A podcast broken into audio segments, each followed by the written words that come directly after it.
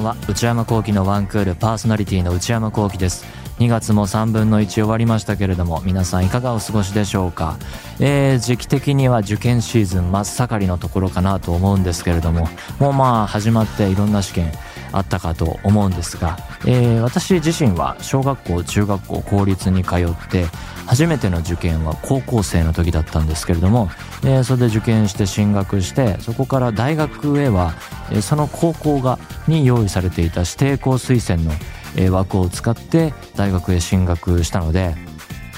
まあ今例えば大学受験で頑張って勉強普通の受験で頑張って勉強されてる方とか、えー、経験そういうことを経験した方からすると何とも言えない目線で見られることもあるのかななんてたまに思うんですけれども、えー、しかもその指定校推薦が通らなかったら学校で選ばれなかったらまあその高校と同じ名前の大学に、えー、推薦で、えー、行こうかなと思ってたのでまあ今振り返るとどれだけ計画的な高校生だったのかみたいな。なんなら今の自分のその感覚センスよりしっかりしてる部分もパラメータいろいろあるかもしれませんがどこかの分野ではよりしっかりしてたのかななんて振り返って思いますけれどもね。まあただまあそうやってこういろいろ保険をかけながら大学まで進学していったんですけれどもえー、見方を変えればそれより上を目指さなかったということでもあり今となってはあの声の仕事をしていてそれ学歴自体が直接何か関係あるとか、えー、その仕事のためにどうっていうこともないのでまあどっちでもっていう話ですけれども、まあ、その仕事をやる上で頭を使わないという意味ではないですが、まあ、学歴どうのっていうことはないので、まあ、どうでもいい話なんですけどね。うんだから高校生の時浪人してでも国立の日本のトップの大学行ってやるなんて思いはなかったし理系が苦手だったんですけど理系科目がそういうのを克服してでもここに行きたいとかもなかったですしそういうこう願望はなかったんですよね。なんとなくで決めたというか上昇志向が薄かったというかまあ慶応行っとけばよかったですかね。もちろんその僕も落ちたことはありますけれども受かる落ちる結果は様々出ますけれども、まあ、それによって人生の何かしらは決まってしまうわけですが人生の全てが決まるわけではないのでね。うんまあその行った先であるいはそのさらにその先で何かまた試験的なものがあった時に頑張ればいいのかなと思いますけどね、えー、たとえすごいいい学校行ってもダメな大人になっちゃう人もいるわけで、まあ、人生何があるかはわからないかなと、えー、30代の自分が振り返るとそんな風には思いますが。それでは内山昂輝のワンクールスタートです。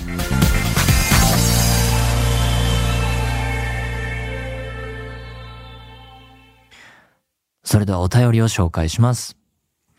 ラジオネーム、芝さんからいただきました。新潟県19歳の方。内山さん、スタッフの皆さん、こんばんは。もう少しで春ですね。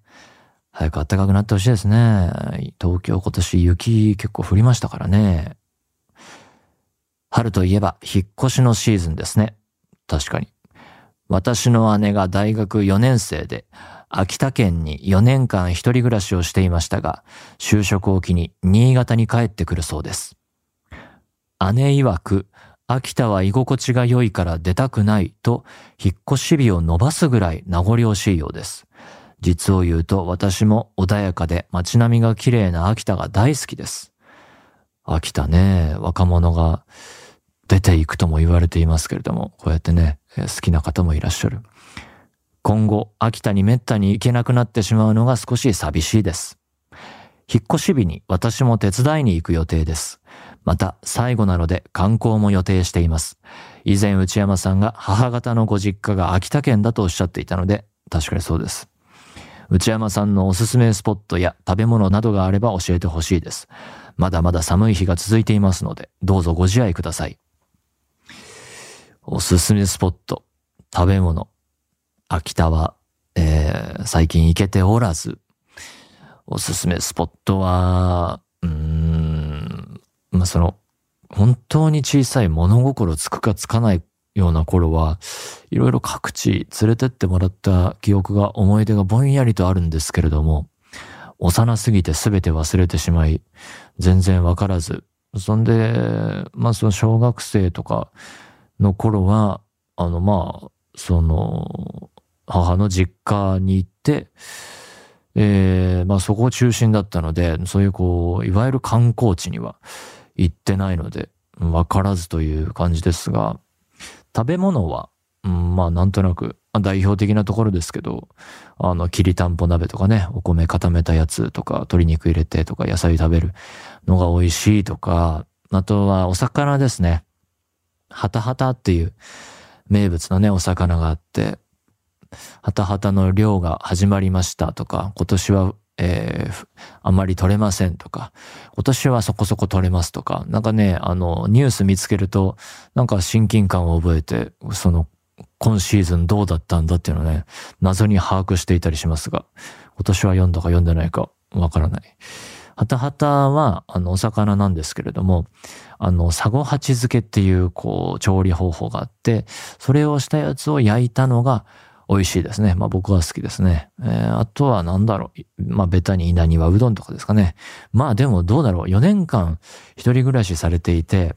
で、その柴さんも、えー、そこのお姉さんのいるところに行っていたようですから、まあこの辺はコンプリートしているでしょうね。だから、そう教えられることはもう新たな新情報はありません。ラジオネーム、ホタテ猫さんからいただきました。兵庫県25歳。私事ですが、先日25歳の誕生日を迎え、四半世紀を生きた自分へのプレゼントとして、歯列矯正を始めました。へー。高校生の時にもマウスピース矯正をしていたのですが、リテーナーをつける時間が短かったのか、後戻りしてしまい、あら、もったいない。今回はワイヤーでの再矯正を始めるにあたって、費用が70万円ほどかかりました。うん、まあ、矯正はね。ずっと再矯正をしたかったので嬉しいスタートなのですが、きちんとリテーナーをつけていれば、本来支払う必要のなかった70万円のことを考えると、少しもったいないような複雑な気持ちにもなってしまいます。かっこ笑い。内山さんは最近、もったいないことしたなぁと感じたことは何かありますか？よければお聞きしたいです。もったいないことしたなぁは、うーん、あんまりないですけど、なんか、レンジで温めた食べ物を、なんでか知んないけど落とすとか、あと、あれかな？スープを、冷凍のスープを温めようとして、えー、向きを間違えたのかな？こっちを下にしてくださいよ。なんか読んだんだか読んでないんだか適当に置いちゃって、レンジの中で破裂してダメにしたとか、あの辺がもったいなかったですね。強制は僕も20代の時にやってました。具体的にいつ頃かっていうのは忘れてまして、ラジオの中で喋ってるかもしれません。えー、リテーナーはね、僕も経験則ですけど、とっても大事です。だけどめんどくさくなるっていうのもわかりますね。その、まあ、でももともとマウスピース矯正だから外れられるから、そんなリテーナーつけるのとあんま変わんない気もするけれども、ね、あの、矯正僕はワイヤーで1回目やって、まあ、そのまんまですけど、ワイヤーつけずっとついてるものが外れて、あの開放感っていうのはとんでもなく大きいものなので、だからこうリテーナー、シャラ臭いみたいになっちゃうのは、その気持ちの流れはわかるけれども、マウスピース矯正でリテーナーをサボるとはもったいないですね、本当まあでも、2回目のワイヤー矯正をやるということでね、まあ費用はかかるけれども、まあ素晴らしいことだとは思いますけれども、まあリテーナーはとにかく大事だということですね。えー、僕も今でもマウスピースは寝るときにつけるようにしてますが、それでなんとか後戻りを防ぐということで。でもまあ確かに周りでも大人になってから2回目の矯正やりたいなとか、えー、やっています、やりましたっていう話はよく聞きますね。あの、あるあるなのかもしれないですね。ラジオネーム月見さんからいただきました。内山さん、スタッフの皆様、こんにちは。いつも楽しくラジオを聞いています。この前、夫と喧嘩して眠れない夜にラジオを聞いて過ごしました。そういう夜もありますね。えー、喧嘩しても同じ寝室で過ごさなければいけないのは苦痛ですが、内山さんの声を聞いたら気持ちが少し和らぎました。ありがとうございました。小4の娘がいるのですが、冬休みはゲーム三昧で、あら、夫の雷が落ちて5年生になったら塾に入れるからなと言われました。受験するのかな？私は塾は中学生からでいいと思っているのですが、夫は小学生から入れたいと言っています。内山さんは塾に行っていましたか？また何年生から通っていましたか？くだらない質問をしてすみません。最後まで読んでいただきありがとうございました。寒い日々が続いていますが、どうぞお体ご自愛ください。今の相場がまずわかんないですね。いつ頃行くのが普通なのか、いつ頃受験するのが普通なのか、もう小学校受験するのが当たり前なのか、中学から中高一貫狙うのが割とこの地域は普通なのか、わからない。何もわからない。えー、ただまあ僕は、まあでもな僕のはね、もう年代も違いますから、何の参考にもならないとは思いますが、塾は小学校の時は行ってなくて、えー、中学受験もしてないですからね、えー、中学生の時に高校受験を、えー、見据えて、だから中3ですかね。ただまあ通うというか、夏季講習と冬季講習だけちょこっと、えー、行っていたくらいで、そんなにこう受験期にずっと通い詰めてサポートしてもらったっていうことはなかったです。もうなんとなくで受験して、まあギリギリ通って、まあよかったなみたいな感じで、そういうことでしたけれども、えー、高校生の頃は、まあオープニングでもお話ししましたが、あの、大学も早めにスッと決めてしまったので、あの、まあそれで、いけるということだったので、受験勉強もそういうこう一般の入試の、えー、に備える必要はなかったんですけれども、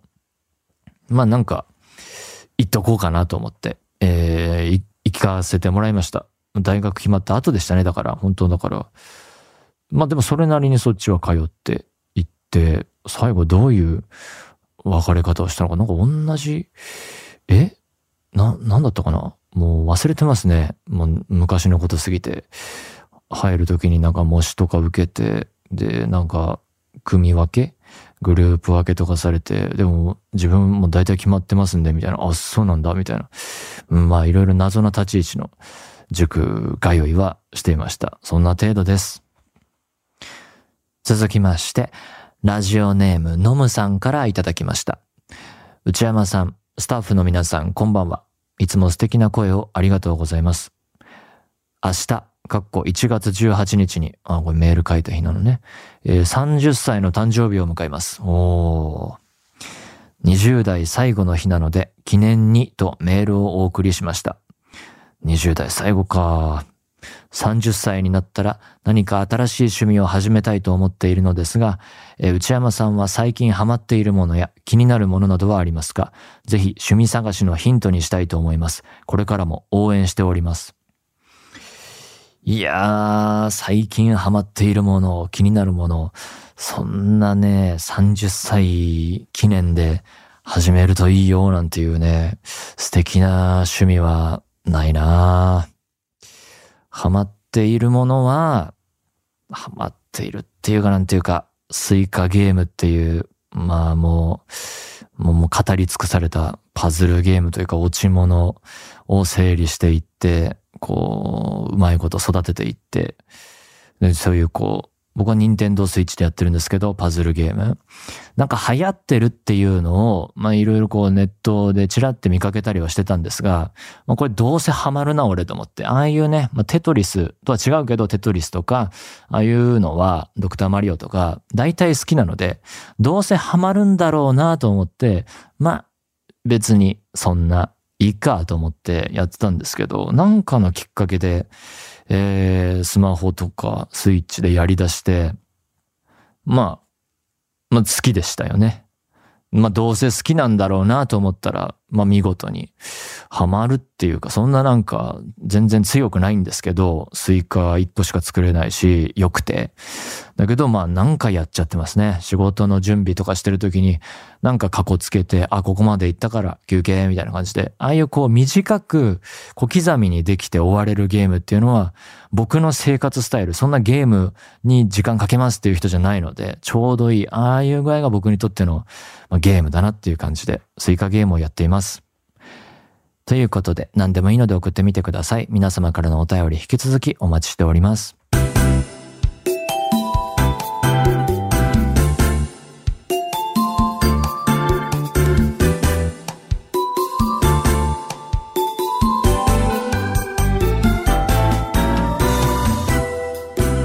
内山幸喜のワンクール。内山幸喜のワンクール。今回も引き続きこちらのコーナーをお届けいたします。内山映画ランキング2023。ーナー、毎年恒例企画でありまして、私、内山幸喜が昨年見た映画の中で、えー、かったな、面白かったなというものを個人的なランキングトップ10を作りまして、えー、ご紹介しております。3週目ですね、えー、今週で終わりましょう、えー。ランキング振り返りますと、第10位、ミュータント・タートルズ、ミュータント・パニック。えー、8位が2本ありまして、えー、トリとロキタ。そして、聖地には蜘蛛が巣を張る。7位、シス・不死身の男。6位がトークトゥーミー。5位がベネデッタ。3位も2本ありまして、フェイブルマンズ、そしてキラーズ・オブ・ザ・フラワームーンでしたと。今週は2位から発表してまいります。それでは参りましょう。内山映画ランキング2023第2位は、パール。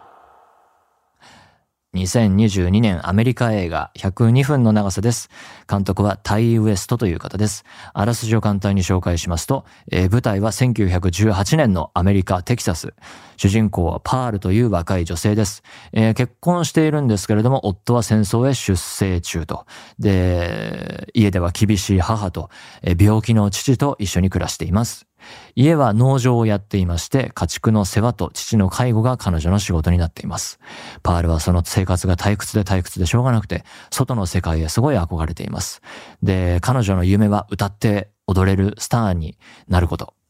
パールはここではないどこかへたどり着けるのだろうかという導入です。えー、この映画、ホラー映画でありまして、えー、シリーズ作品です。ホラーシリーズ3部作予定されていて、それの2作目。1作目は X という映画で、これは2022年の映画。こちらはですね、えー、1979年のテキサスが舞台で、まあ、いろんな年代を描いていくみたいですね、この3部作は。X のとあるキャラの前日端的な位置づけとなる作品が、このパールになっています。だからまあ、繋がっています。X も、えー、見ましたけれども、とても面白い映画で好きです。えー、ホラーは好きなんですけど、なんで好きなのかなとか、どういうところが好きな瞬間なのかなって改めて考えてみますと、パールを見ていて思ったんですが、まあ映画館で見ていて、私は自分は一体これ何を見せられてるんだろうと呆然するようなシーンがいくつもあって、困惑と言ってもいいかもしれないんですけれども、そういうシーンがいいな。なんか、どう思えばいいのみたいな、こう普段生きていて、まあ人生生きてるいろいろドラマはありますけれども、でもなかなか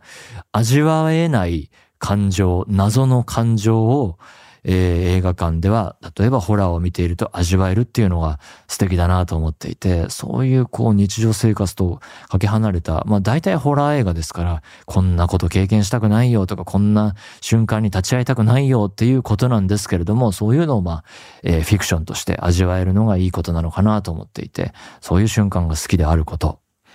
あと、それと何見せられてるんだ系のシーンともちょっと似ているんですけれども、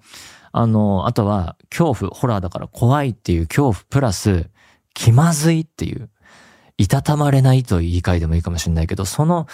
またある種謎の感情を味わえる時が好きで、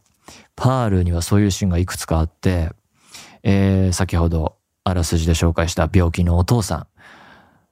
えー、彼は話さないんですけれども、パールとずっと居合わせていて、お父さんずっと一緒にいるよ、みたいな。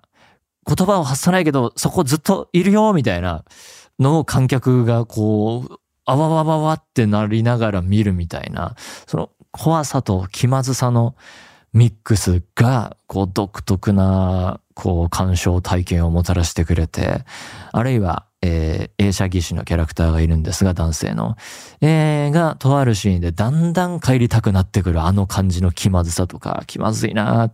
怖い気まずい系の、あれがいいっすね。あと、こう、パールの義理の妹さんが、も、もう帰るね、みたいな。この義理の妹さんのシーンは長回しがすごい活用されているんですが、そして宮越というこの主演の女優さんがすごい演技を見せてるんですけど、気まずいが好きな派からすると、あそこのシーン確かに宮越で持つんですけれども、すごい、まあラストシーンもしっかりですが、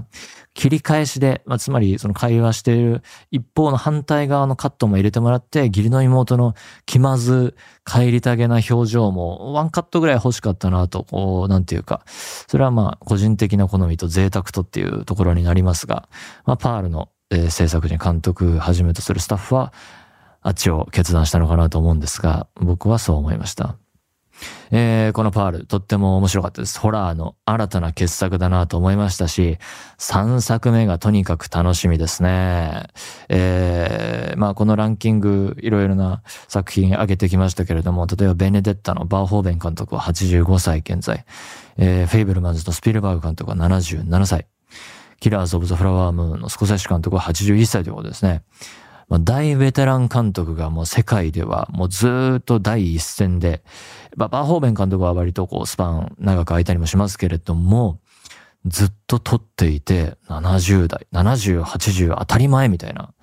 大変な肉体労働だと思うんですが、映画監督は時間もかかるし、ストレスもかかるし、朝から晩まで現場労働、そして終わった後のポストプロダクション、編集ではもうずっとこもりきってやったりというのも、まああると思うんですが、すごい、ベテランたちが頑張っている。大ベテランというか巨匠中の巨匠たちが頑張っている中で、こちら、パールのタイ・ウエスト監督は現在43歳ということで、めっちゃ若手ですね、こういう方々と比べると。だから本当今後、えー、パールの次も楽しみですし、今後どんな映画を撮っていくのか、とても楽しみな監督だなと思います。ということで、第2位はパールでした。それでは最後です。内山映画ランキング2023第1位は、Everything Everywhere All at Once。2022年アメリカ映画139分。えー、2023年の最初の方に見たこれからベストワンと思ってから結局動かさず、動かせず、こうなりました。えー、こちらエブエブはですね、えー、シャープ426回のムビログ。最近サボり気味ですね。うん。ムビログで紹介済みです。詳しくはこちらを聞いていただければと思います。監督はダニエル・クワン、そしてダニエル・シャイナーとのコンビです。えー、確定申告に追われる普通の中年女性がいきなりマルチバースの世界に飛び込み、世界の命運をかけた戦いに、えー、こう、身を投じることになると。この映画、あの、実写版しんちゃん、劇場版しんちゃんともね、言われてましたけれども、それもなかなかわかるなという感じで、とっても面白い映画でした。えー、まあ、エブエブに関しては、まあ、普通に面白いなとも思ったし、斬新だなとも思ったし、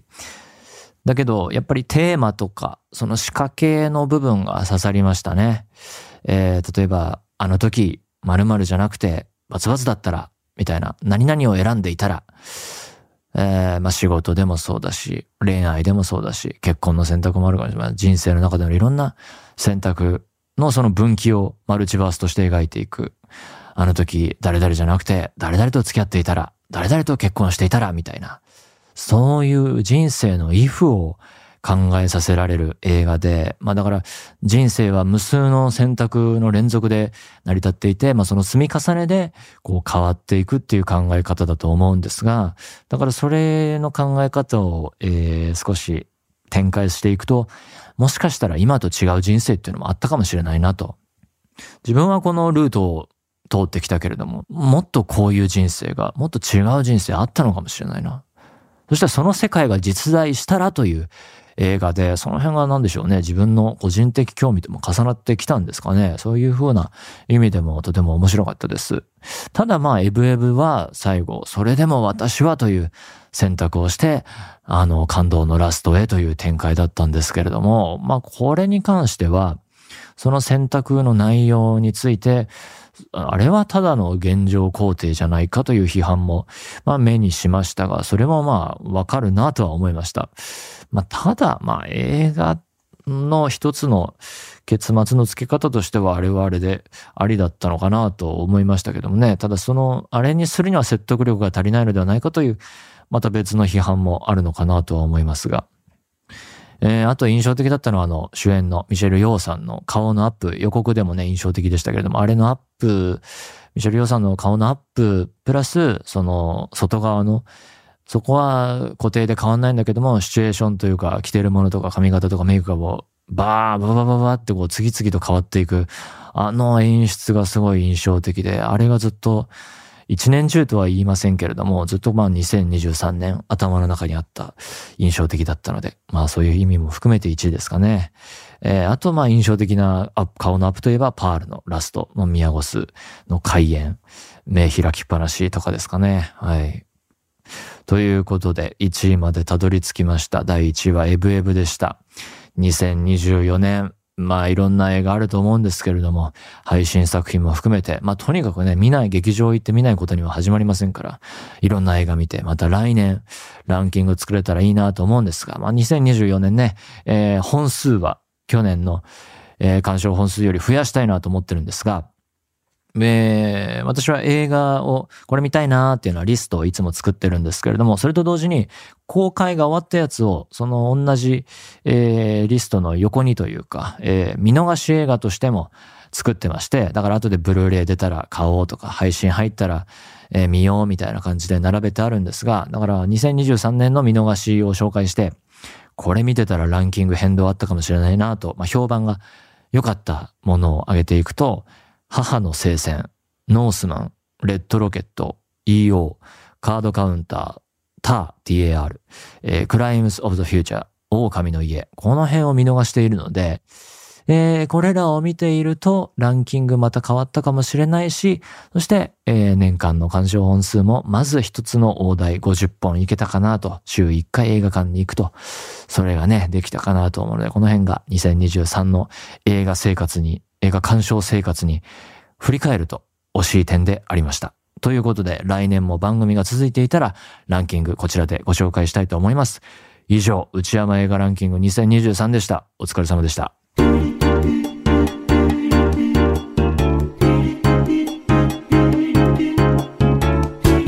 内山幸喜のワンクール。